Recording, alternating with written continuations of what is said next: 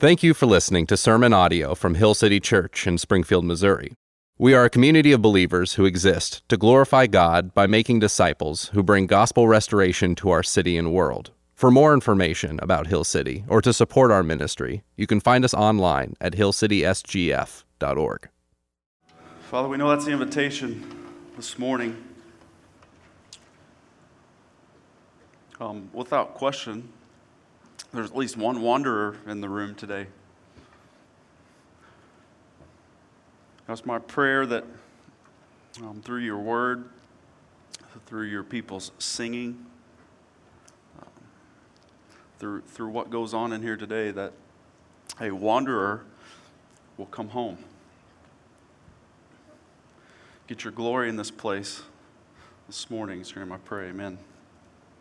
Good morning, Hill City. Grab a seat. My name's Brad. I'm one of the pastors here at Hill City Church. Uh, we've, been in the, we've been in the Gospel of Luke. Um, so we're going to read. There's going to be a lot of reading. So if you have your Bibles, get them out and just hunker down because there'll be a lot of reading this morning. So please join us. This reading is from the Gospel of Luke, chapter 10, verse 1 through verse 24. After this, the Lord appointed seventy two others and sent them on ahead of him, two by two, into every town and place where he himself was about to go. And he said to them, The harvest is plentiful, but the laborers are few. Therefore, pray earnestly to the Lord of the harvest to send out laborers into his harvest. Go your way. Behold, I am sending you out as lambs in the midst of wolves. Carry no money bag no knapsacks, no sandals, and greet no one on the road. Whatever house you enter, first say, Peace be to this house. And if Son of Peace is there, your peace will rest upon him. But if not, it will return to you. And remain in the same house, eating and drinking what they provide, for the laborer deserves his wages. Do not go from house to house. Whenever you enter a town and they receive you, eat what is set before you Heal the sick in it, and say to them, The kingdom of God has come near to you. But whenever you enter a town and they do not receive you, go into its streets and say, Even the dust of your town that clings to our feet, we wipe off against you. Nevertheless, know this that the kingdom of God has come near. I tell you, it will be more bearable on that day for Sodom than for that town. Woe to you, Chorazin! Woe to you, Bethsaida! For if the mighty works done in you had been done in Tyre and Sidon, they would have repented long ago, sitting in sackcloth and ashes. But it will be more bearable in the judgment for Tyre and Sidon than for you. And you, Capernaum, will, be ex- will you be exalted to heaven? You shall be brought down to Hades. The one who hears you hears me, and the one who rejects you rejects me. And the one who rejects me rejects him who sent me. The 72 returned with joy, saying, Lord, even the demons are subject to us in your name. And he said to them, I saw Satan fall like, like lightning from heaven. Behold, I have given you authority to tread on serpents and scorpions, and over all the power of the enemy, and nothing shall hurt you. Nevertheless, do not rejoice in this, that the spirits are subject to you, but rejoice that your names are written in heaven. In that same hour, he rejoiced in the Holy Spirit and said, I thank you, Father, Lord of heaven and earth, that you have hidden these things from the wise and understanding and revealed them to little children. Yes, Father, for such was your gracious will. All things have been handed over to me by my Father, and no one knows who the Son is except the Father, or who the Father is except the Son, and anyone to whom the Son chooses to reveal him. Then turning to the disciples, he said privately, Blessed are the eyes that see what you see. For I tell you that many prophets and kings desired to see what you see, and did not see it, and to hear what you hear, and did not hear it. This is the Word of God. And I suppose if I take each verse and give three minutes to every verse that we read, we will be done in 72 minutes. So you guys get pens out, get papers, and we will uh, see if we can even have the second gathering here. Um, a little bit of nervous laughter. It's not going to happen. Okay. Listen, all joking aside, I think that's the most important thing we do at church every Sunday. That's my opinion. But the reading of Scripture, I don't ever want us to overlook that. This morning, we're going to stay pretty up here because there is a lot to cover. Uh, it'd be impossible to hit every uh, verse and unpack this um, in, a, in a timely manner. So here's what we know We've been in the book of Luke, and we've seen a switch, okay, in the theme or the outlook of Luke. It actually started in chapter 9. So in chapters 1 through 8, we spent time looking at Jesus and who Jesus is. And then we saw this shift in chapter 9. We see it here in chapter 10, which shifts our thinking to now, okay, in light of who Jesus is, then what do we do about it? Or how do we live? So we see Jesus, and here, here's what Jesus comes on the scene, right?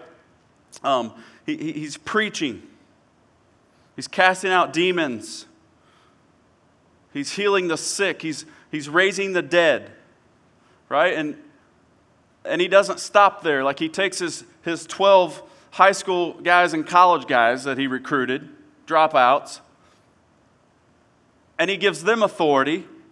And what do they do? They go preach, and they go cast out demons, they go heal the sick and raise the dead.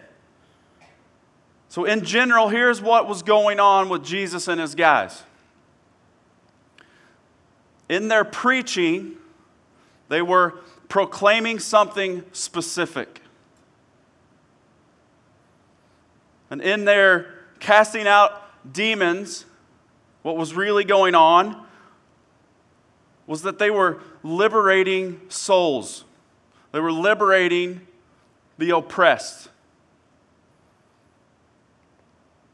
And what was happening within their healing of the sick and their raising of the dead was they were becoming active in mending the brokenness of society or mending the torn fabric of society.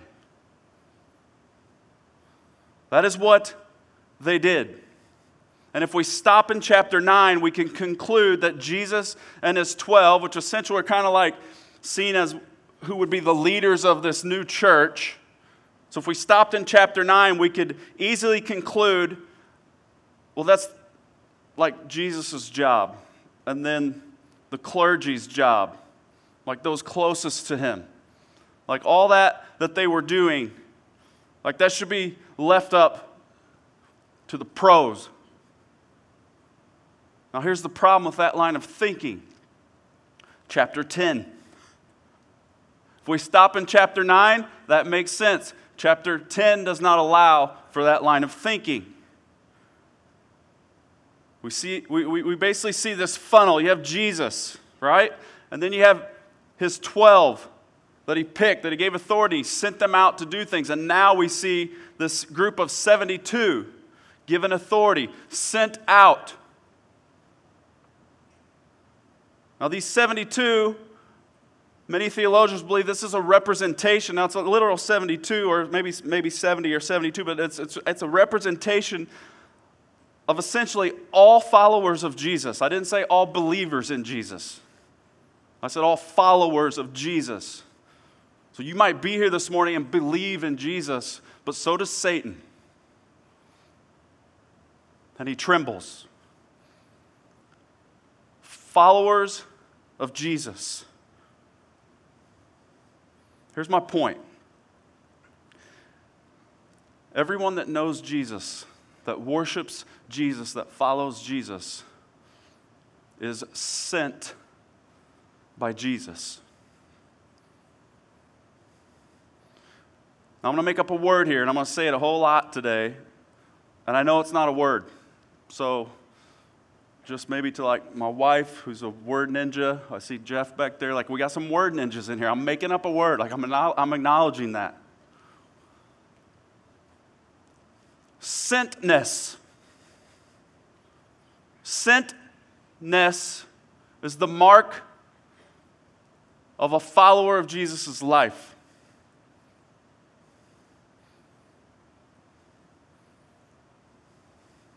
Sentness defined is living on mission with a specific message. Now, that message is indeed the gospel or the good news of Jesus.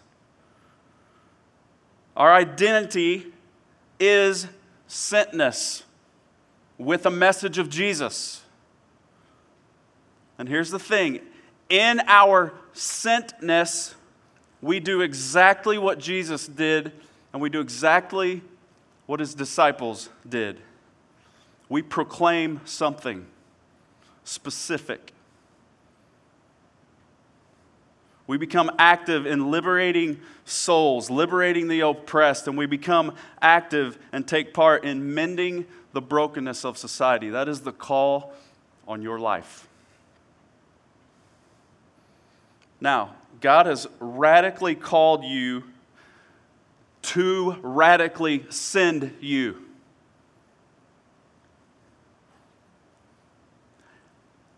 He's sending you to say something.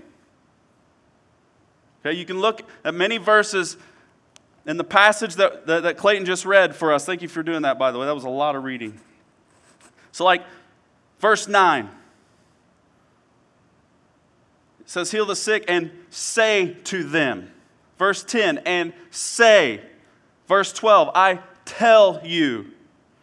And then verse 16, to the one who hears you, hears me. Well, something has to be said if someone's going to hear something. Because there's like this myth that's infiltrated Christianity. There's actually this, this quote, and, and it's attributed to St. Francis of Assisi, but he didn't even really say this. Everything I looked up and tried to study said he never said this. But he, but, but, but the quote is preach the gospel at all times and when necessary, use words. Listen, it is eventually always necessary to use words. There is a message to publicly communicate. And here's the reality, and I'm saying this in love just as a pastor that must say this at times. Many of you are not living your sentness. Why? I want to talk about two possibilities today of why it may be that a follower of Jesus isn't living out their sentness. The first one, actually, just stay with me. Reason number one. Now, I'm just going to tell you straight up this is a hot topic, this is a hot button issue. Reason number one there is a belief inside of the church and outside, no doubt, but it's also inside of the church. And there's this idea that hey, Jesus is awesome. Like, I am so cool with Jesus. But Christians should not really try to get people to believe what they believe. So, like, non Christians are just like, man, you just shouldn't do that. And Christians who kind of have this stance might say, well, I'm just not comfortable talking about Jesus or pointing people to him. Now, here's the problem with that. See, Jesus made some very bold claims on his life on earth. Like, he, he's shown his authority, right? We've seen it in the past weeks. He's shown his authority over sick, he's shown us his authority over the weather, he's shown us his authority over death. He's shown us authority over demons. He's shown us all of this. And then he says some things with it, like, My dad sent me here. Oh, my dad's God. And in this passage, he makes another claim that, that, that could have just slipped by us but it was a big claim. And here it is it's verse 18. Chapter 10, verse 18. Here's, here's what he says I saw Satan fall like lightning from heaven. That's what Jesus said. Here's what he's saying I've been here from the beginning. I am God. That's what he's saying. So, if that's true, and it is, if Jesus wasn't lying, then what he tells us to do is not advice for us to just consider. Like if he saw Satan fall from heaven, and he did, that means this his birth, his life, his death, the resurrection demands a response from you and me. And listen, if you say, well, it's helpful for me to believe in Jesus and come to church and live this life and blah, blah, blah, blah, blah, right? But then you keep it to yourself and you don't live as a sent person with a specific message, here's what you are saying I don't really believe that Jesus was who he says he was.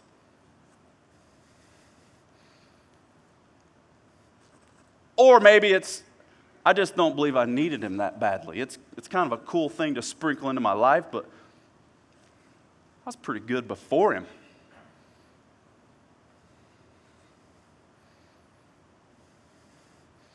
If you believe who Jesus is, who he says he was, the way, the truth, the life,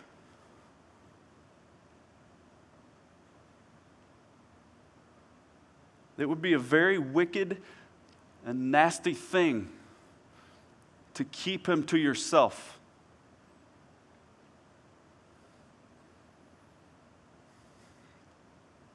It's the best illustration I could come up with. It, it would basically be like having a cure for cancer and concluding that you should just keep it between your family and some close friends. It's like, well, you know, if they're meant to find a cure for cancer, like, and get healing from it, they will. It's not my place to share that with them. It's insane.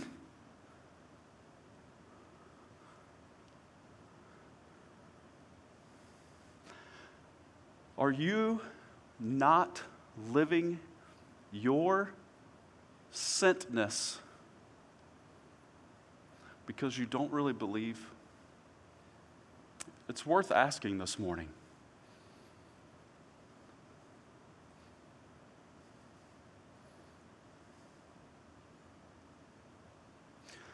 Reason number two that we're going to discuss today. The reason number two isn't that you don't believe, but it's that maybe you have pronounced yourself or believed what someone else has pronounced about you and concluded that you are unqualified or unworthy to live sent. Check this out. Verse 21. We're just bounce all around today. So, in that same hour, he rejoiced in the Holy, that's Jesus. He rejoiced in the Holy Spirit and said, I thank you, Father, Lord of heaven and earth, that you have hidden these things from the wise and understanding and revealed them to little children. Yes, Father, for such was your gracious will. Okay, here's what we know that is not literal little children. He was talking about this big group of people that he just sent out on mission. And this big group that he sent out, see what happened is they came back from being sent out and they kind of missed it. Like they, they, they went out, they didn't have it all together, so they kind of missed it. And Jesus kind of helps them get it straight. He teaches them something. They come back, they miss it. Jesus is like, no, no, no. I'm going to help you get it straight. We'll, we'll talk about that in a minute. And in verse 21, he praises God for them. He says, You have hidden these things from the wise. He's like, God, you, you have given me this group of people who culture and the religious elite would say is totally unfit for any mission of God. Jesus is, uh, that's what he's saying in this prayer. He says, little children. He's like, these misfits. God, you, you revealed yourself to them. You've given me this group of people who are essentially deemed moral failures. Thank you, Father. And he rejoices in them.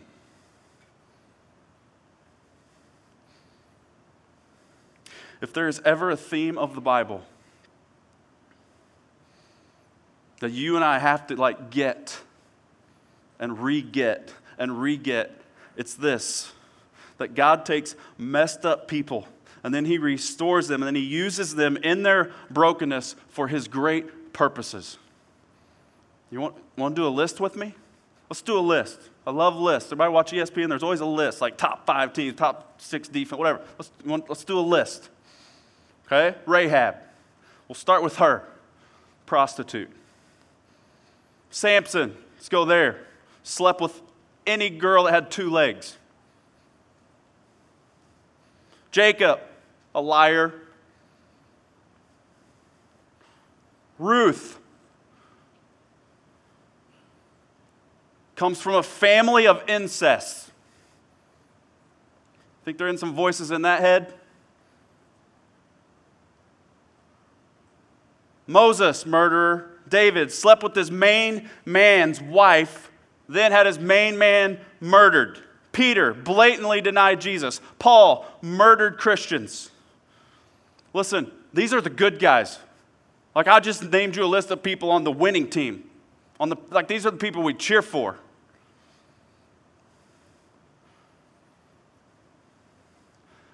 And that's the theme of the Bible.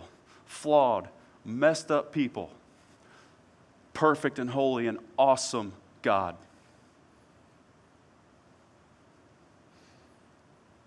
And that is the gospel. And for you to not live out your sentness because you believe you messed up too badly is to miss the gospel.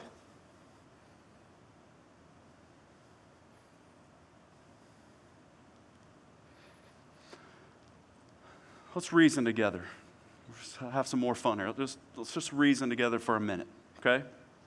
So, Jesus died on the cross. Amen? Okay. When he died on the cross, he died for past sins, present sins, and future sins. Not going too fast, right? You guys with me? Okay? So that means this when Jesus died, all the sins that were ever committed by all the people in this room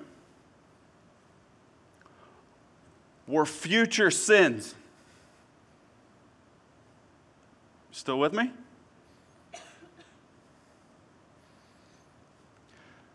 Jesus was God. Another puzzle piece. Okay? That means this he knew the future. You see where I'm going?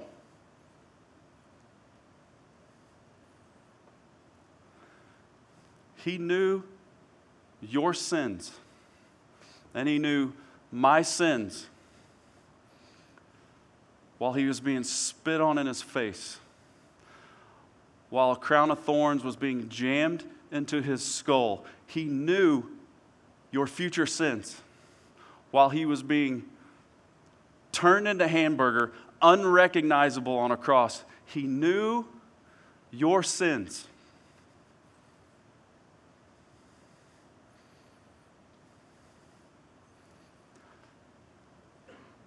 While we were sinners, Christ died for us. So, however nasty it ever got in your darkest hour, the nastiest moment of your life, listen, it did not surprise God.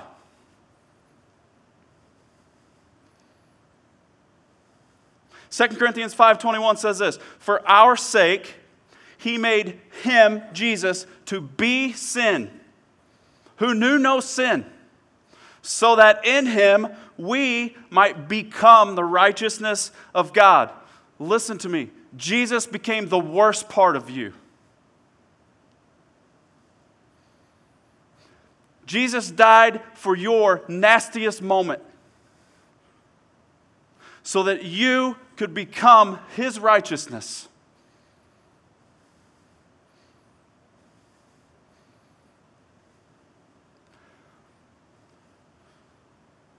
So, to the guy who slept with more women than he can count, to the young lady who got pregnant from a one night stand, to the spouse who had an affair, to the guy or girl who numbs their pain day in, day out with like pills or something else, to the girl who had an abortion, whatever, whatever it is, that thing, that moment that sin that comes back over and over, and it comes back as this fist of guilt and just punches you in the face, punches you in the gut. The moment that is the source of your greatest shame. Jesus radically became that. He knew about it before time and he brutally died for it. And that is the gospel. Now, listen, because of that, now go and live your sentness because the gospel frees you to do that.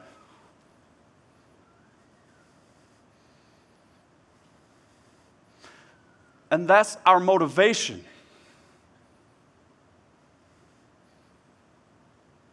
That's our motivation, the truth of the gospel, let that be your motivation to proclaim a specific message, to liberate souls, to mend the brokenness of society. Let the gospel be your motivation. Now, there's an important thing to remember. And this is a big deal because I know a lot of the stories in the room. Look at verse 3. Go your way. Behold, I am sending you as lambs in the midst of wolves.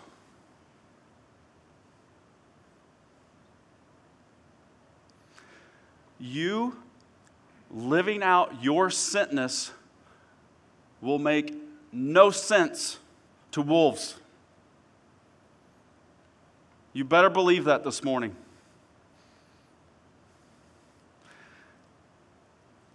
Like, why would you waste your Sundays there? That seems stupid. Wait a minute, wait a minute. You give what percentage of your money? Are you stupid?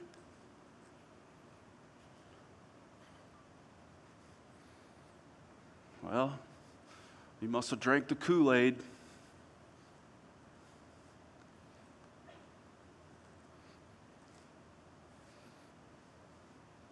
That's real.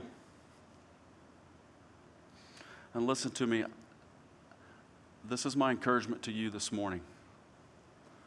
Lambs never turn into wolves.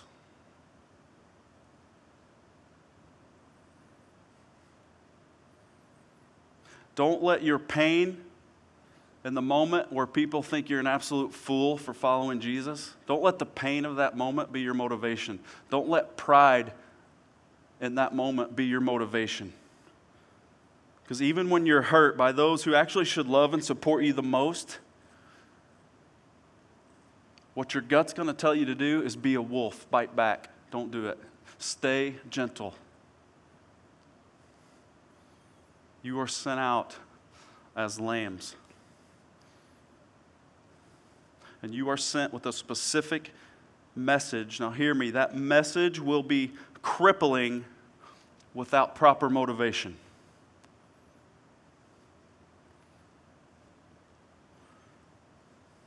Like the church has her dark spots, amen, right?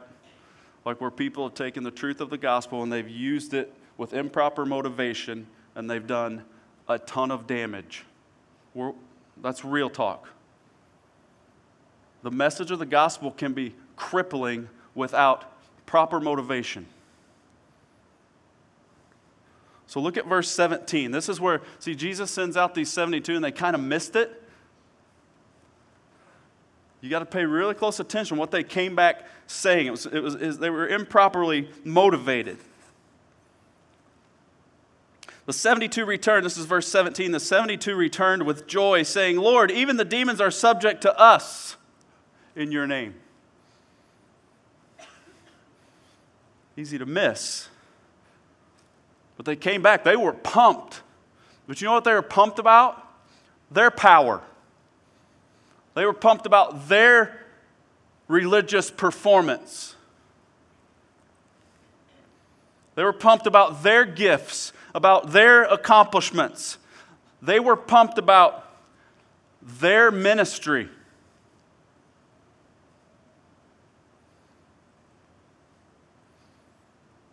So Jesus addresses it.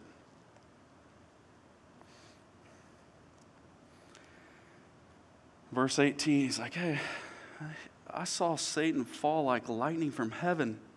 Behold, I have given you authority.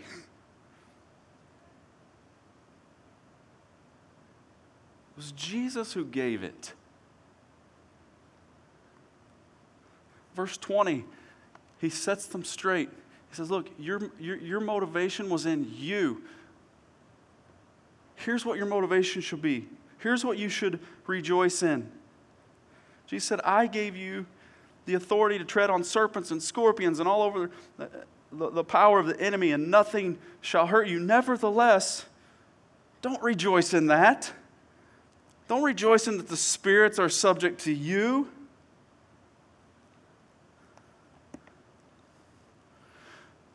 But rejoice that your names are written in heaven.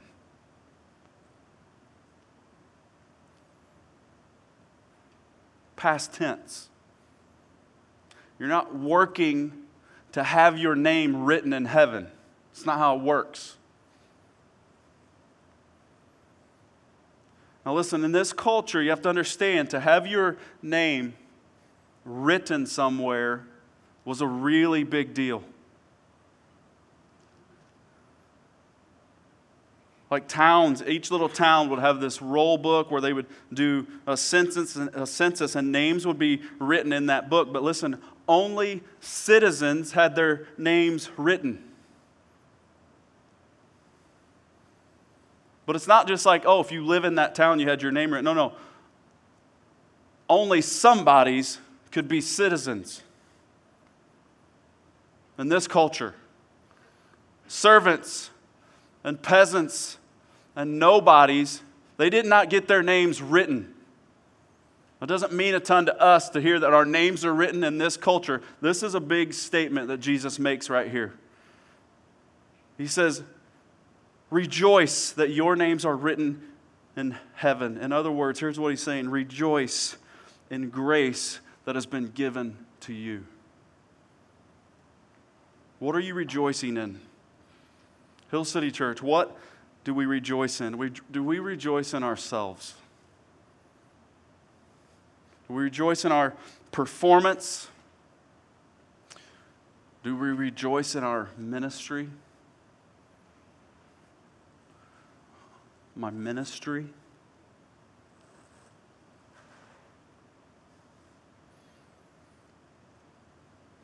So he teaches it. And, and I, I have to conclude that after he taught them about this, hey, rejoice that your names be written, it seems to me that something clicked and they kind of got it.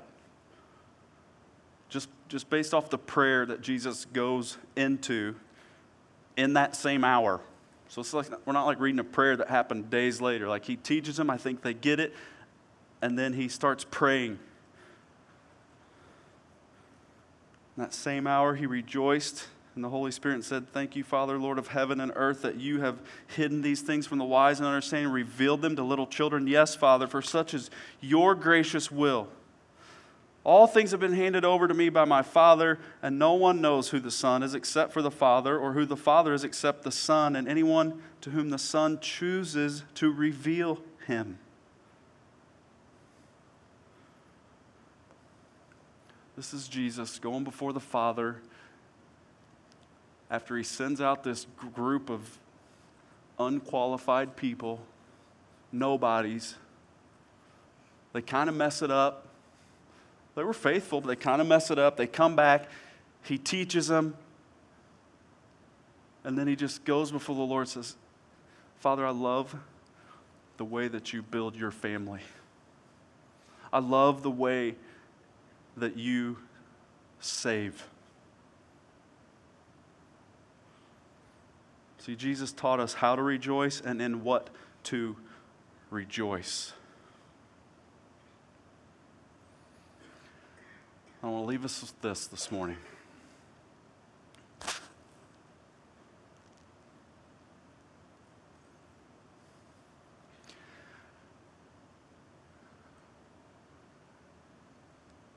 I want you to live out your sentness.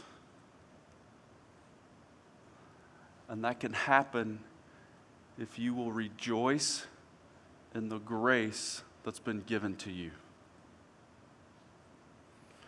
If you rejoice in anything that you have done, it will abandon you.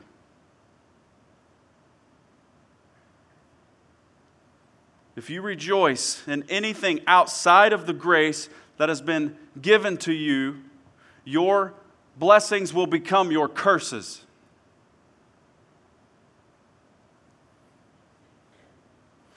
We rejoice in grace.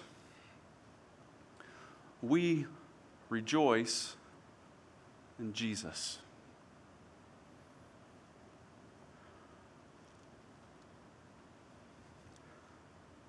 And God, you've